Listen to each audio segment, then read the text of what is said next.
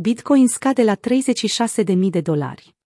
Modelul Wyckoff prezice prăbușirea BTC. Nici măcar o apreciere a prețului până la 42.000 de dolari nu ar putea proteja Bitcoin de scăderea majoră a prețului, sugerată de un model de predicție a prețurilor, creat de Richard Wyckoff, legendarul analist tehnic și creatorul modelului Wyckoff.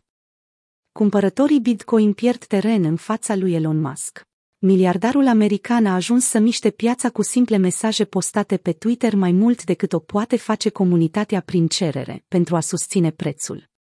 Totuși, Musk nu este singurul cu care susținătorii BTC-USD au de-a face. Graficul activului digital se confruntă cu un model de distribuție Wyckoff denumită și metoda Wyckoff. Modelul implică o abordare în cinci faze pentru a determina trendul pieței, care este constituit din cererea și oferta investitorilor față de activul digital.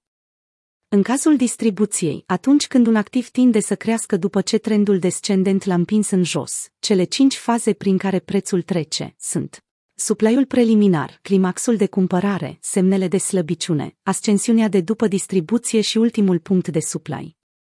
Suplaiul preliminar indică o creștere puternică a cererii, pe măsură ce prețul crește odată cu volumul. După ce creșterea epuizează, activul intră în climaxul de cumpărare. Acesta este succedat de o depreciere înapoi în zona de ofertare, unde cumpărătorii intervin din nou. Aceste elemente tehnice construiesc faza A. În cea de-a doua fază, prețul face o revenire falsă către climax. Acest episod se numește testul secundar, care indică semnele de slăbiciune ale activului. A doua fază cuprinde și încercări slabe ale activului de a reveni la punctul de ascensiune.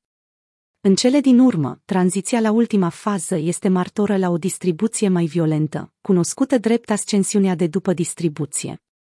Până aici, faza B. Bitcoin. În faza C a distribuției Wyckoff. Conform observațiilor făcute de Yashugola, analist financiar pentru Cointelegraph, Bitcoin a intrat în modelul clasic de distribuție Wyckoff. Yashu evidențiază faptul că BTC-USD se teme să susțină un alt trend ascendent peste 40.000 de dolari, din cauza ofertei slăbite și a cererii crescute. Suplaiul crește semnificativ. Am putea trece la faza C.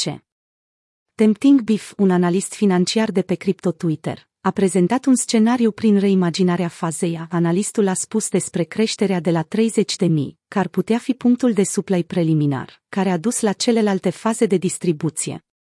În cazul în care presupunerile sunt corecte și Bitcoin se află în penultima fază de distribuție a schemei Wyckoff, atunci piața criptomonedelor prevestește o prăbușire a prețurilor.